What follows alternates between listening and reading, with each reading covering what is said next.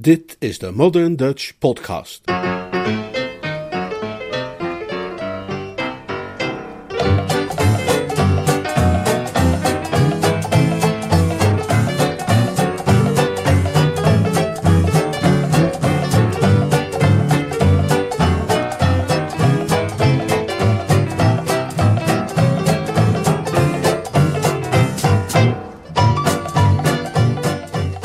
Graag gedaan.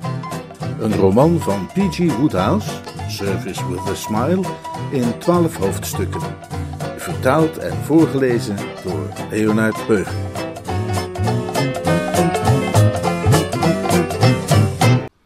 Het is altijd onaangenaam voor een mens van goede wil om zich verplicht te zien, ook al was het uit de zuiverste motieven, de naam van een onschuldige butler zwart te maken. En nadat hij zulks gedaan had, was het dan ook zijn eerste gedachte dat goed te willen maken.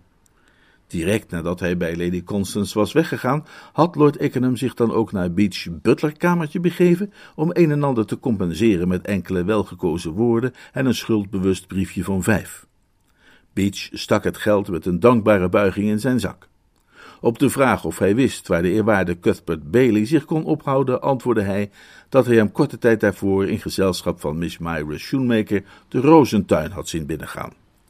Daarheen begaf zich Lord Ickenham. Hij had de menselijke natuur voldoende bestudeerd om te beseffen dat wanneer twee gelieven samen een rozentuin ingaan, zij niet op de klok kijken, en hij veronderstelde dan ook dat als Bill en Myra korte tijd daarvoor die tuin waren binnengegaan, zij daar nu nog steeds wel zouden zijn. Zij zouden waarschijnlijk in een sombere stemming Bill's aanstaande vertrek van kasteel Blandings aan het bespreken zijn, en hij wilde graag hun zorgen op dat punt wegnemen.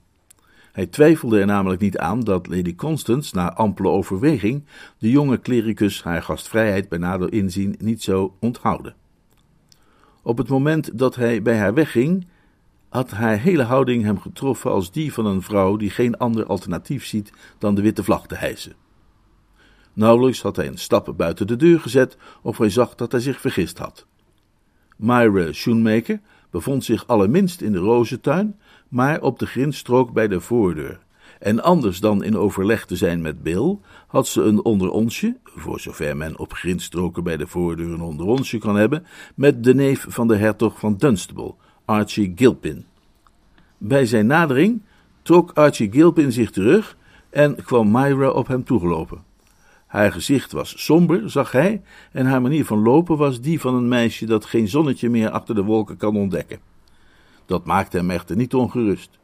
Wat hij haar te vertellen had, was een verbale oppepper, die haar ongetwijfeld aan het dansen zou maken, waarbij ze armen vol met rozen zou gaan strooien op haar pad. Hallo daar! Oh, hallo, oom Fred. Je trekt een gezicht als een oorworm die naar een begrafenis moet, kleine Myra. Zo voel ik me ook. Maar dat zal niet lang meer duren. Waar is Bill? Ze haalde haar schouders op. Oh, ergens hier in de buurt neem ik aan. Ik, ik, ik heb hem daar net in de rozentuin achtergelaten. Lord Ickenham trok beide wenkbrauwen op. In de rozentuin achtergelaten? Toch geen slang in het paradijs, mag ik hopen? Geen oneenigheid? Nou, zo zou je het wel kunnen noemen, zei Myra. Ze haalde chagrijnig met haar voet uit naar een passerende kever die haar een kille blik toezond en maakte dat hij wegkwam. Ik heb onze verloving verbroken. Het is nooit heel makkelijk om Lord Ickenham van zijn stuk te brengen, zoals zijn neef Pongo zou kunnen getuigen. Zelfs die dag bij de hondenrennen, ook nog nadat de hand van de wet op zijn schouder was gevallen, was zijn humeur onverstoord gebleven. Maar ditmaal kon hij zijn ontsteltenis niet verbergen. Hij keek het meisje ongelovig aan. Je hebt je verloving verbroken? Ja. Maar waarom? Omdat hij niet meer van mij houdt. Waarom denk je dat? Ik zal u zeggen waarom ik dat denk, zei Myra met blikkerende ogen. Hij heeft Lord Emsworth verteld wie hij is, terwijl hij wist dat Lord Emsworth dat gegarandeerd zou doorvertellen aan Lady Constance, en dat Lady Constance hem in dat geval onmiddellijk de deur uit zou gooien. En waarom heeft hij dat dan gedaan, vraagt u? Omdat hem dat een excuus geeft mij in de steek te laten. Hij heeft natuurlijk een ander meisje in Bottleton East. Lord Ickenham draaide met een streng gezicht zijn snor op. Hij had in de loop van zijn leven vaak met geduld geluisterd naar mensen die volkomen uit hun nek kletsten, maar deze keer was hij niet in de stemming om geduldig te zijn. Myra, zei hij, je moet je hoofd eens goed laten nakijken. Oh ja? Daar zou je geld voortreffelijk aan besteed zijn. Ik verzeker je, al kwamen alle meisjes van Bottleton East de dans van de zeven sluiers voor hem doen, Bill Bailey zou er nog niet eens een blik op werpen. Hij heeft aan Emsworth verteld wie hij was, omdat zijn geweten hem niet anders toeliet. Die onthulling was niet te vermijden als hij zijn verhaal over de misdadige samenzwering van La Briggs overtuigend wilde laten klinken, ook al kostte hem dat zijn incognito. Hij wist dat er rampspoed en ellende van zou komen, maar hij weigerde om zwijgend aan de kant te blijven staan terwijl die brave kerel beroofd werd van zijn varken. Je zou apen trots op hem moeten zijn vanwege zijn onkreukbaarheid, in plaats van hier een beetje verlovingen te gaan lopen verbreken. Ik heb altijd volgehouden dat een fijngevoelig man voorzichtig moet zijn met wat hij zegt tegen leden van het andere geslacht wanneer hij gerekend wil worden tot de preux chevalier maar ik kan mij niet weerhouden jou te zeggen, kleine M. Schoenmaker, dat jij je gedragen hebt als een halve gaire stomkop. Myra, die naar de kever had staan kijken alsof ze een tweede poging overwoog, keek nu geschrokken op. Denkt u echt dat dat het was? Natuurlijk was dat het. En dat hij dus niet zijn kans greep om bij mij weg te kunnen? Natuurlijk niet. Ik zeg jou, Bill Bailey is zo ongeveer de meest edele roestvrijstalen ridder die je zou kunnen vinden onder de zon. Hij is de smetteloze onschuld zelf. Er ontsnapte Myra Schoenmaker een diepe zucht. Zijn welbespraaktheid had haar overtuigd. Een stomkop, zei ze, dat klopt. Oom Fred, ik heb me gruwelijk belachelijk gemaakt. Dat is precies wat ik je wilde duidelijk maken. Ik bedoel niet wat beeld betreft. Dat kan ik in een halve minuut weer in orde brengen. Maar ik heb zojuist tegen Archie Gilpin gezegd dat ik met hem zou trouwen. Ja, het kan toch geen kwaad om Archie Gilpin te vertellen van je trouwplannen. Hij zal je waarschijnlijk zelfs een huwelijkscadeau sturen. Oh, doe niet zo stom, oom Fred. Ik bedoel dat ik tegen Archie gezegd heb dat ik met hem zal trouwen. Wat? Met hem? Ja, met hem. Nu breekt mijn klomp. Waarom heb je dat in hemelsnaam gedaan?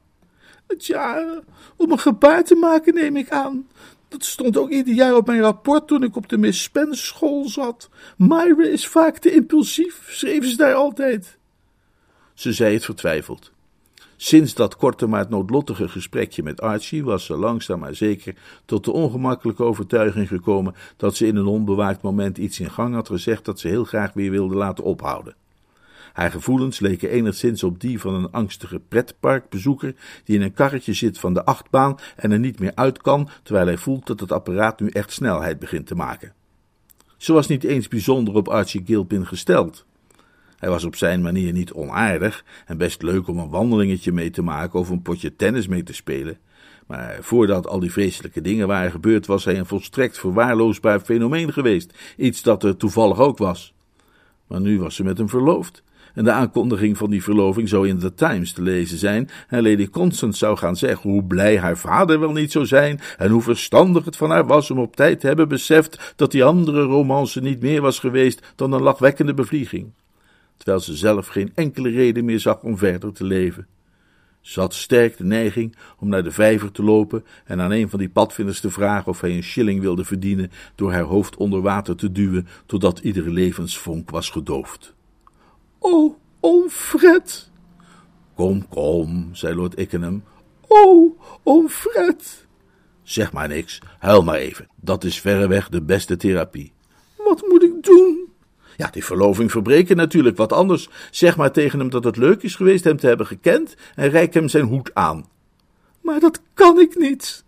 Onzin. Zoiets meng je eenvoudig in een conversatie. je maakt een wandelingetje met hem in het maanlicht. Hij zegt iets over hoe leuk het zal zijn als jullie straks een gezellig nestje hebben om in te wonen en zo. En dan zeg jij, oh ja, dat is waar ook. Dat moest ik nog zeggen, het is uit. En dan zegt hij, wat? En dan zeg jij, je hebt het best al gehoord. En dan krijgt hij een kleur en reist af naar Afrika. En ik ga naar New York.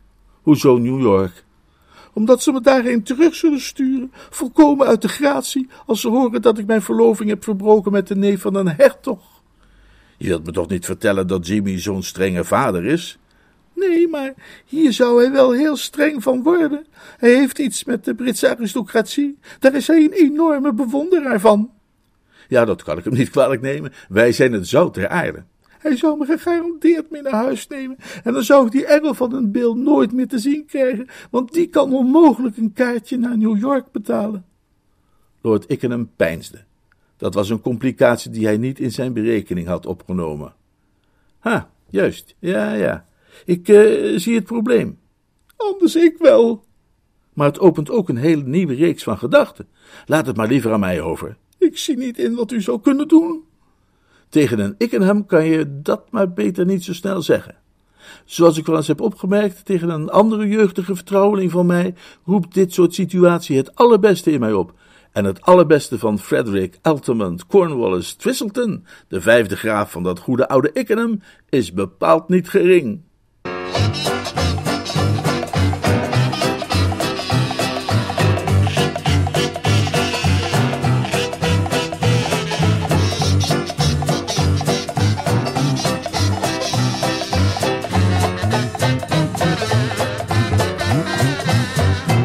Hoofdstuk 8 Als je langs Fleet Street loopt en dan een van die zijstraten inslaat in de richting van de rivier, dan sta je daar op een gegeven moment tegenover een enorm gebouw dat er een beetje uitziet als iets tussen een districtsgevangenis en een koekjesfabriek.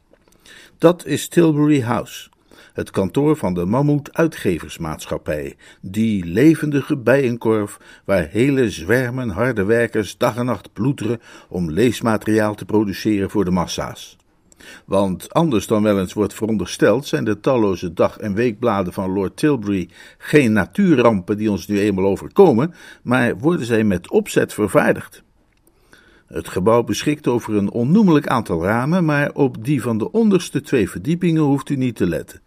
Daarachter bevinden zich alleen maar redacteuren en dergelijke. Vestig uw blik op de drie ramen in het midden van de derde verdieping. Dat zijn de ramen van Lord Tilbury's privékantoor, en als u lang genoeg wacht, heeft u misschien de kans een glimp op te vangen van hem persoonlijk, terwijl hij even naar buiten leunt om wat frisse lucht in te ademen. Een bezienswaardigheid die voor iedere toerist de moeite waard zou zijn. Deze ochtend zou u echter dat geluk niet hebben, want Lord Tilbury zat bewegingloos achter zijn bureau. Hij zat daar al geruime tijd. Er waren wel honderd brieven die hij had moeten dicteren aan Millicent Rigby, zijn secretaresse. Maar Millicent zat nog steeds in haar eigen aangrenzende kantoortje en er was haar niets gedicteerd. Er waren wel tien redacteuren met wie hij een overlegje had moeten hebben. Maar ook zij zaten nog steeds op hun eigen plek en zonder overlegje. Hij was in diepe gedachten verzonken, en iedereen die hem daar had zien zitten, zou zich vol ontzag hebben afgevraagd waarmee dat machtig brein zich zo ernstig bezighield. Misschien bereidde hij een verklaring voor die de ministeries zou schokken, of piekerde hij over de meest geschikte reactie op de jongste spanningen in het kabinet, of misschien zelfs, want hij bezat belangstelling voor al zijn verschillende uitgaven, overwoog hij beleidsaanpassingen voor Klein Klein Kleutertje, het tijdschrift dat zoveel gedaan heeft voor de gedachtenvorming binnen de Britse kinderkamers. De waarheid was dat hij zat te peinzen over de keizerin van Blandings. In het leven van iedere succesvolle man is er altijd wel een kleinigheid die ontbreekt. Lord Tilbury bezat macht en rijkdom, en de geruststellende wetenschap dat hij, daar zijn bedrijf zich richtte op de groep van lezers die qua geestelijke ontwikkeling de twaalf jaar niet te boven ging, daarover eindeloos zou kunnen beschikken. Maar wat hij niet bezat, was de keizerin van Blandings, en sinds de dag dat hij met dat sieraad van haar geslacht had kennisgemaakt, had hij aan haar gesnakt haar op te kunnen nemen in zijn varkensstal in Buckinghamshire. Zo reageerden varkensgeoriënteerden altijd wanneer zij ooit maar ook de geringste blik op de keizerin hadden mogen werpen. Ze kwamen, zagen, lieten de mond openvallen en gingen heen, voor altijd onvoldaan en ongelukkig, en strompelden verbluft en in gepeins verzonken voort door het leven, als mensen die ooit in een droom gekust zijn door een goddelijk wezen. Zijn sombere gedachten werden verbroken door het rinkelen van de telefoon. Kribbig nam hij de hoorn van de haak. Hoi! bulderde een stem in zijn oor, en het kostte hem geen moeite de spreker te identificeren. Hij had een uitgebreide kennissenkring, maar de hertog van Dunstable was wel het enige lid daarvan dat een gesprek opende met die enkele lettergreep, uitgesproken met de loeiende dictie van een straatverkoper die de aandacht wenst te vestigen op zijn bloedsinaasappelen. Ben jij dat, stinker? Lord Tilbury fronste het voorhoofd. Er waren nog maar enkele overlevenden uit de oertijd die hem zo aanspraken. Zelfs in het verre verleden had hij die naam als uiterst smakeloos ervaren, en nu hij sinds lang een man van aanzien was, deed die hem nog veel meer pijn in de oren. Hij fronste niet alleen, hij zwol ook stevig op. Hij bezat een kleine gezette gestalte die bij ergernis snel opzwol. U spreekt met Lord Tilbury, zei hij kortaf, met grote nadruk op de laatste twee woorden. Ja, Wat? brulde de hertog. Hij was een beetje doof aan zijn rechteroor. Ja, Spreek eens een beetje duidelijker, stinker. Mompel toch niet zo. Lord Tilbury verhief zijn stem tot nagenoeg hertogelijk niveau. Ik zei ja, Ja? ja, Wat is dat nu voor iets stoms om te zeggen? zei de hertog. En Lord Tilbury fronste het voorhoofd nog wat dieper. Wat moet je, Dunstable? Hè? Wat moet je? Wat moet wie? Ah, wat wil je? knarste Lord Tilbury en greep de hoorn steviger vast om die terug te kunnen smijten op de haak. Het is niet wat ik wil. Bulderde de hertog. Het is wat jij wilt. Ik heb dat vaker. Wat? Wat? Lord Tilbury gaf geen antwoord. Hij zat verstijfd op zijn stoel en zag eruit als iemand uit een sprookje over wie de plaatselijke tovenaar zojuist een bezwering heeft uitgesproken. Zijn zwijgen ergerde de hertog, die nooit een erg geduldig man was geweest, Ben je daar nog, stinker? toeterde hij. En Lord Tilbury vreesde even dat zijn trommelvlies was gesprongen. Ja, ja, ja, zei hij en hield de hoorn even opzij om zijn oor te kunnen masseren. Waarom zeg je dan zo door niks? Het was me even te machtig geworden. Wat? Ik kon het nauwelijks geloven. Heb je echt Emsworth zo ver kunnen krijgen dat hij jou de keizerin van Blandings heeft verkocht? We zijn tot een overeenkomst gekomen. Is dat aanbod van jou nog steeds geldig? Natuurlijk, natuurlijk. 2000, handje contantje. Jazeker. Wat? Ik zei jazeker.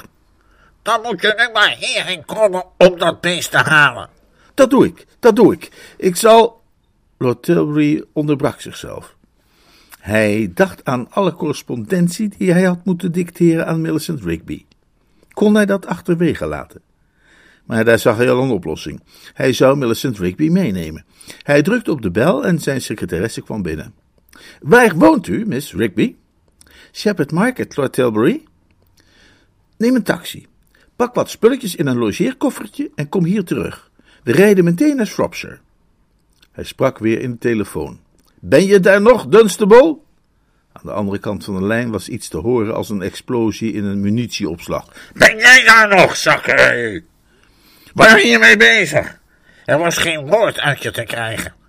Ik sprak even met mijn secretaresse. Nee, doen. Hou daarmee op. Weet je wel wat zo'n interlokaal gesprek kost? Sorry, ik kom meteen naar je toe met de auto. Waar tref ik je? Ik wil niet naar het kasteel komen. Neem een kamer in het water van Emsworth, dan zie ik je daar. Ik kijk naar je uit. Wat? Ik zei dat ik naar je uit zal kijken. Wat? Lord Tilbury knarste tanden. Hij was verhit en uitgeput. Dat effect had de telefoontechniek van zijn gesprekspartner op veel mensen.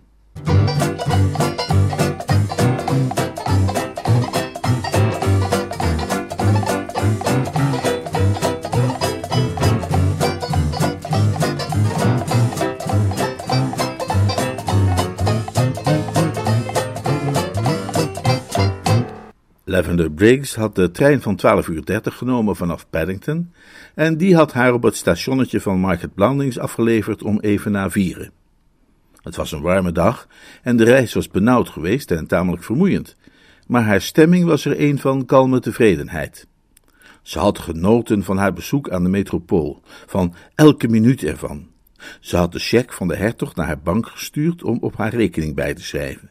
Ze had met een groep serieuze vrienden gedineerd in het Roze Bloempje, het restaurant met een ziel, en na afloop van de maaltijd waren ze met z'n allen in het Centrum voor de Bloeiende Jeugd naar de première geweest van zo'n avant-garde stuk, dat een overtuigende spruitjeslucht over het voetlicht weet te brengen, en waarin het mannetje met de bolhoed uiteindelijk God blijkt te zijn. Ook was ze vol vertrouwen dat de eerwaarde Cuthbert Bailey, wanneer ze hem sprak, al wel het besluit zou hebben genomen om liever dan te worden ontmaskerd, haar te zullen helpen bij het ontvreemden van Lord Emsworth Varken. Het leek haar dat een kopje thee de aangewezen manier was om een en ander te vieren, en daarom begaf zij zich naar het wapen van Emsworth. Er waren ook andere gelegenheden in Market Blandings. Ik denk daarbij aan de twee ganzen, de vrolijke cricketers, de korenschoof, de rustende voerman, de hamer en bijtel en de vogel in de hand. Het wapen van Emsworth was de enige plek waar een dame een fatsoenlijk kopje thee kon krijgen met gebakjes en toast met boter. Die andere etablissementen richtten zich meer op een George Cyril Well-beloved-achtige doelgroep en volstonden met het aanbieden van bier. Bij het wapen van Emsworth kon je bovendien je verfrissing laten serveren in de uitgestrekte tuin die een van de aantrekkelijkheden vormde van Market Blandings. Die tuin liep helemaal door tot aan de rivier en overal verspreid stonden er rustieke tafels, waarvan de meeste een plezierig plekje hadden in de schaduw van een wijdvertakte boom of een paar struiken. De tafel die Lavender Briggs uitkoos, stond wat uit het zicht achter een ferme bossage, omdat zij de privacy zocht die nodig was om eens rustig te kunnen mediteren rond de uiterst bevredigende stand van haar zaken. Elders in de tuin konden de gedachten maar al te gemakkelijk worden verstoord door groepjes familieleden onder aanvoering van rood aangelopen moeders die Wilfred toeriepen op te houden met Katie te plagen of Percival verboden nog langer van die gekke gezichten te trekken naar Jane. Ze had haar toast met boter opgegeten en haar taartjes en nam juist een slokje van haar derde kopje thee, toen van de andere kant van de bossage, waar zij gezien had dat net zo'n tafel stond als die van haar, een stem klonk. Alles wat die stem zei was: twee bier. Maar bij het geluid ervan verstarde ze waar ze zat, en een soort zesde zintuig zei haar dat als zij goed luisterde, zij wellicht iets zou kunnen horen dat haar zou interesseren want het was de stem van de hertog die de stilte van de namiddag had verscheurd. En er was maar één ding dat de hertog naar Market Plannings had kunnen brengen, namelijk de behoefte aan een overleg met de geheimzinnige vreemdeling die bereid was om maar liefst 2000 pond te betalen voor het weergaloze varken van Lord Emsworth. Een ogenblik later klonk er nog een tweede stem, en die deed haar nog tweemaal zo erg verstarren als die eerste had gedaan. De woorden die deze tweede stem gesproken had waren niet belangrijk, die gingen over de hitte van de dag, maar ze zorgde er ook voor dat zij de spreker dadelijk herkende als haar voormalige werkgever, Lord Tilbury van de Mammoet Uitgeversmaatschappij. Ze had te veel dictaten mogen vernemen uit die eerbiedwaardige mond om daarover ook maar enig misverstand te laten bestaan. Verstart en wel op haar stoel, zette ze zich ertoe goed te luisteren, met haar oren op steeltjes, om in het forse vocabulaire van de hertog te blijven.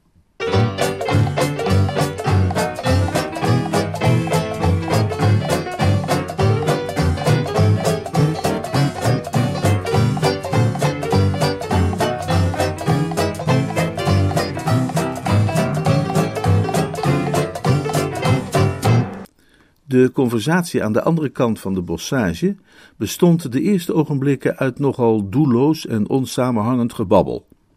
Wanneer de ober elk moment terug kan komen met het bier, beginnen twee mannen die serieuze zaken met elkaar te bespreken hebben, niet meteen spijkers met koppen te slaan, maar beperken ze zich nog even tot koetjes en kalfjes. Lord Tilbury zei nog maar eens dat het vandaag wel erg warm was, en de hertog was het daarmee eens. De hertog zei dat hij veronderstelde dat het in Londen zelfs nog wel warmer geweest zou zijn, en Lord Tilbury zei ja, een stuk warmer. De hertog zei dat hij de warmte nog niet eens zo erg vond, maar vooral die benauwdheid. En Lord Tilbury bekende dat het ook voor hem vooral de benauwdheid was die het hem deed. Toen het bier werd gebracht, stortte de hertog zich erop met enig gegrom. Hij moet nogal opmerkelijk hebben afgeweken van de beschaafde terughouding die men graag ziet bij hertogen wanneer zij bier drinken, want Lord Tilbury zei: Je schijnt nogal dorst te hebben. Ben je van het kasteel komen lopen? Nee, ik heb een lift gekregen, een gelukje, want het was wel erg warm vandaag. Ja, heel warm. En benauwd trouwens. Erg benauwd.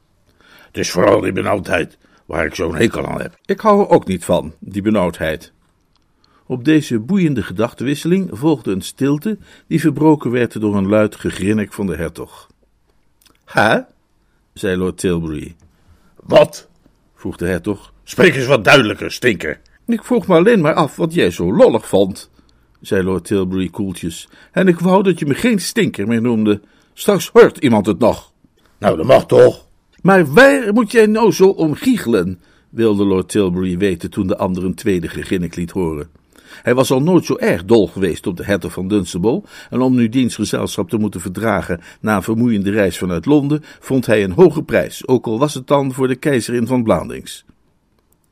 De hertog was niet iemand die de gewoonte had zijn privéleven te delen met de halve bevolking van het vaderland, en op een ander moment en onder andere omstandigheden zou hij wel gek geweest zijn om zich te laten uithoren door Stinker Pike, of Lord Tilbury, zoals hij zich tegenwoordig noemde. Hij vertrouwde die krantenjongens voor geen cent. Je vertelde ze iets in goed vertrouwen en voor je het wist stond het uitgebreid op de roddelpagina's met een kop erboven in chocoladeletters en waarschijnlijk nog met een foto van jou erbij ook, waarop je eruit zag als iemand die de politie graag wilde spreken in verband met die overval in Dover Street. Maar op dit moment was hij rijkelijk verzadigd van het bier dat in het wapen van Emsworth wordt gebrouwen, en zoals iedereen weet die dat bier wel eens geproefd heeft, bezit het bier dat G. Ovens, de waard van het wapen van Emsworth, zijn gasten voorzet, een opvallend ontspannende werking. Wat G. Ovens erin doet, blijft een geheim tussen hem en zijn schepper, maar het heeft een welhaast magisch effect op zelfs de meest gereserveerde gebruiker. Met een goede pint van dit elixir rondklotsend in zijn binnenste, scheen het de hertog toe dat het eenvoudig onbehoorlijk zou zijn om zijn geluk niet te delen met een gelijkgestemde ziel. Ik had dat mens vandaag toch maar goed te pakken, zei hij. Lady Constance? vroeg Lord Tilbury, die de volgens hem het meest voor de hand liggende conclusie trok. Zijn bezoek aan kasteel Blandings was kort geweest, maar lang genoeg om zijn gastvrouw goed te leren kennen. Nee, niet Connie. Connie deugt. Geschrift uiteraard, maar verder wel oké. Nee, ik bedoel die secretaresse van Emsworth. Vreselijk mens, met die afgrijzelijke naam Briggs. Lavender Briggs, zei de hertog, alsof dat het nog erger maakte. Er begon iets te knarsen in Lord Tilbury's achterhoofd. Lavender Briggs? Ik had vroeger een secretaresse die Briggs heette, en staat me bij dat ik haar wel eens door iemand heb horen aanspreken als Lavender. Gruwelijke naam. En een die helemaal niet past bij een vrouw die eruit ziet zoals zij, als het datzelfde mens is. Is ze lang en slungelig? Heel erg. En met een vlinderbril? Als die dingen zo heten, ja. Grote voeten? Enorm. En met haar dat eruit ziet als zeewier? Precies, zeewier. En ze leunt de hele tijd over zogenaamd stoffige antwoorden. Dat heb ik haar nooit horen doen. Maar na je beschrijving moet het hetzelfde mens zijn. Ik heb haar ontslagen. Absoluut het beste wat je kon doen. Ze had de gewoonte om me aan te kijken alsof ik een soort worm was. En ik heb haar regelmatig haar neus voor me zien ophalen. Nou ja, dat kon ik natuurlijk niet op me laten zitten.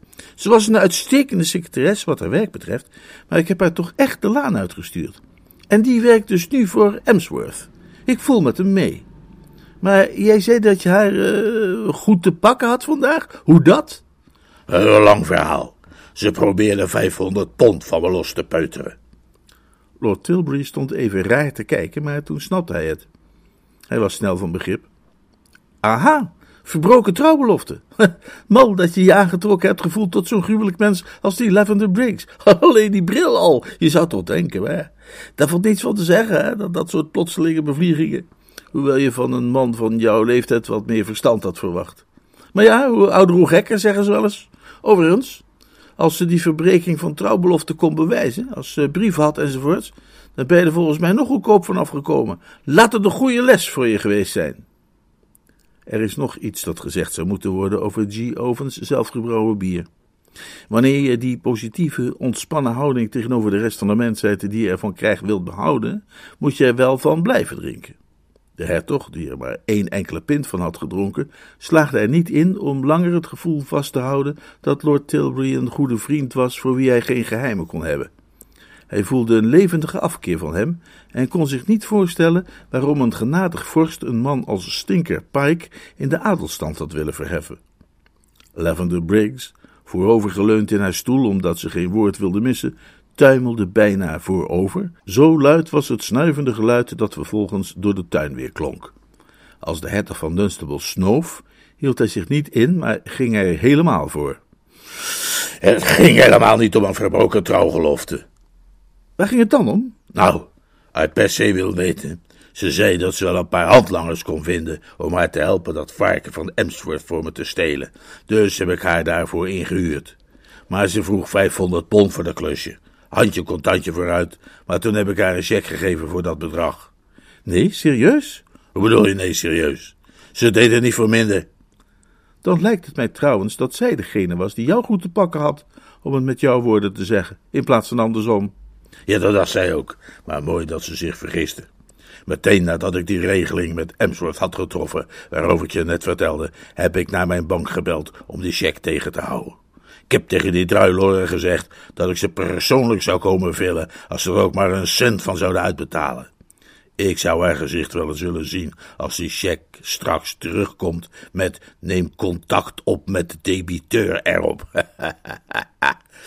Het leek Lord Tilbury alsof er ergens vlakbij, laten we zeggen achter de bossage waar hij naast zat, plotseling even het naar adem snakkende geluid had geklonken als van een ziel in nood, maar hij lette er niet erg op. Hij volgde een bepaalde gedachtegang. Dus je hebt voor dat varken niets hoeven te betalen? Geen cent.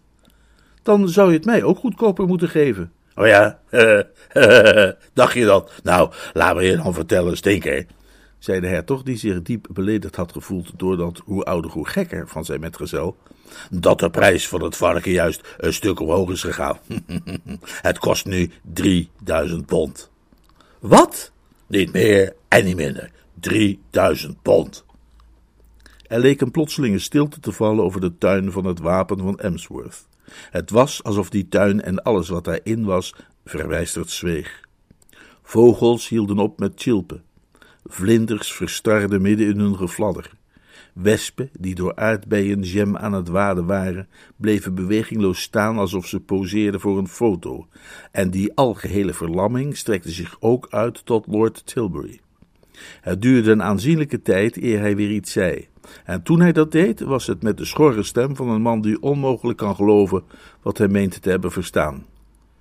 Je, je maakt een grapje. Ik maak voor de drommel geen grapje. Dus jij denkt dat ik 3000 pond ga betalen voor een varken? Als je dat verdomde beest hebben wilt, ja. Maar we hadden een andere afspraak gemaakt als heren onder elkaar.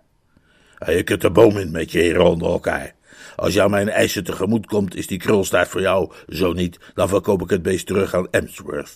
Hij is er vast en zeker blij mee, ook al is de prijs gepeperd. Denk er maar eens goed over na, stinker. Mij is het lood om oud ijzer hoe jouw beslissing uitvalt.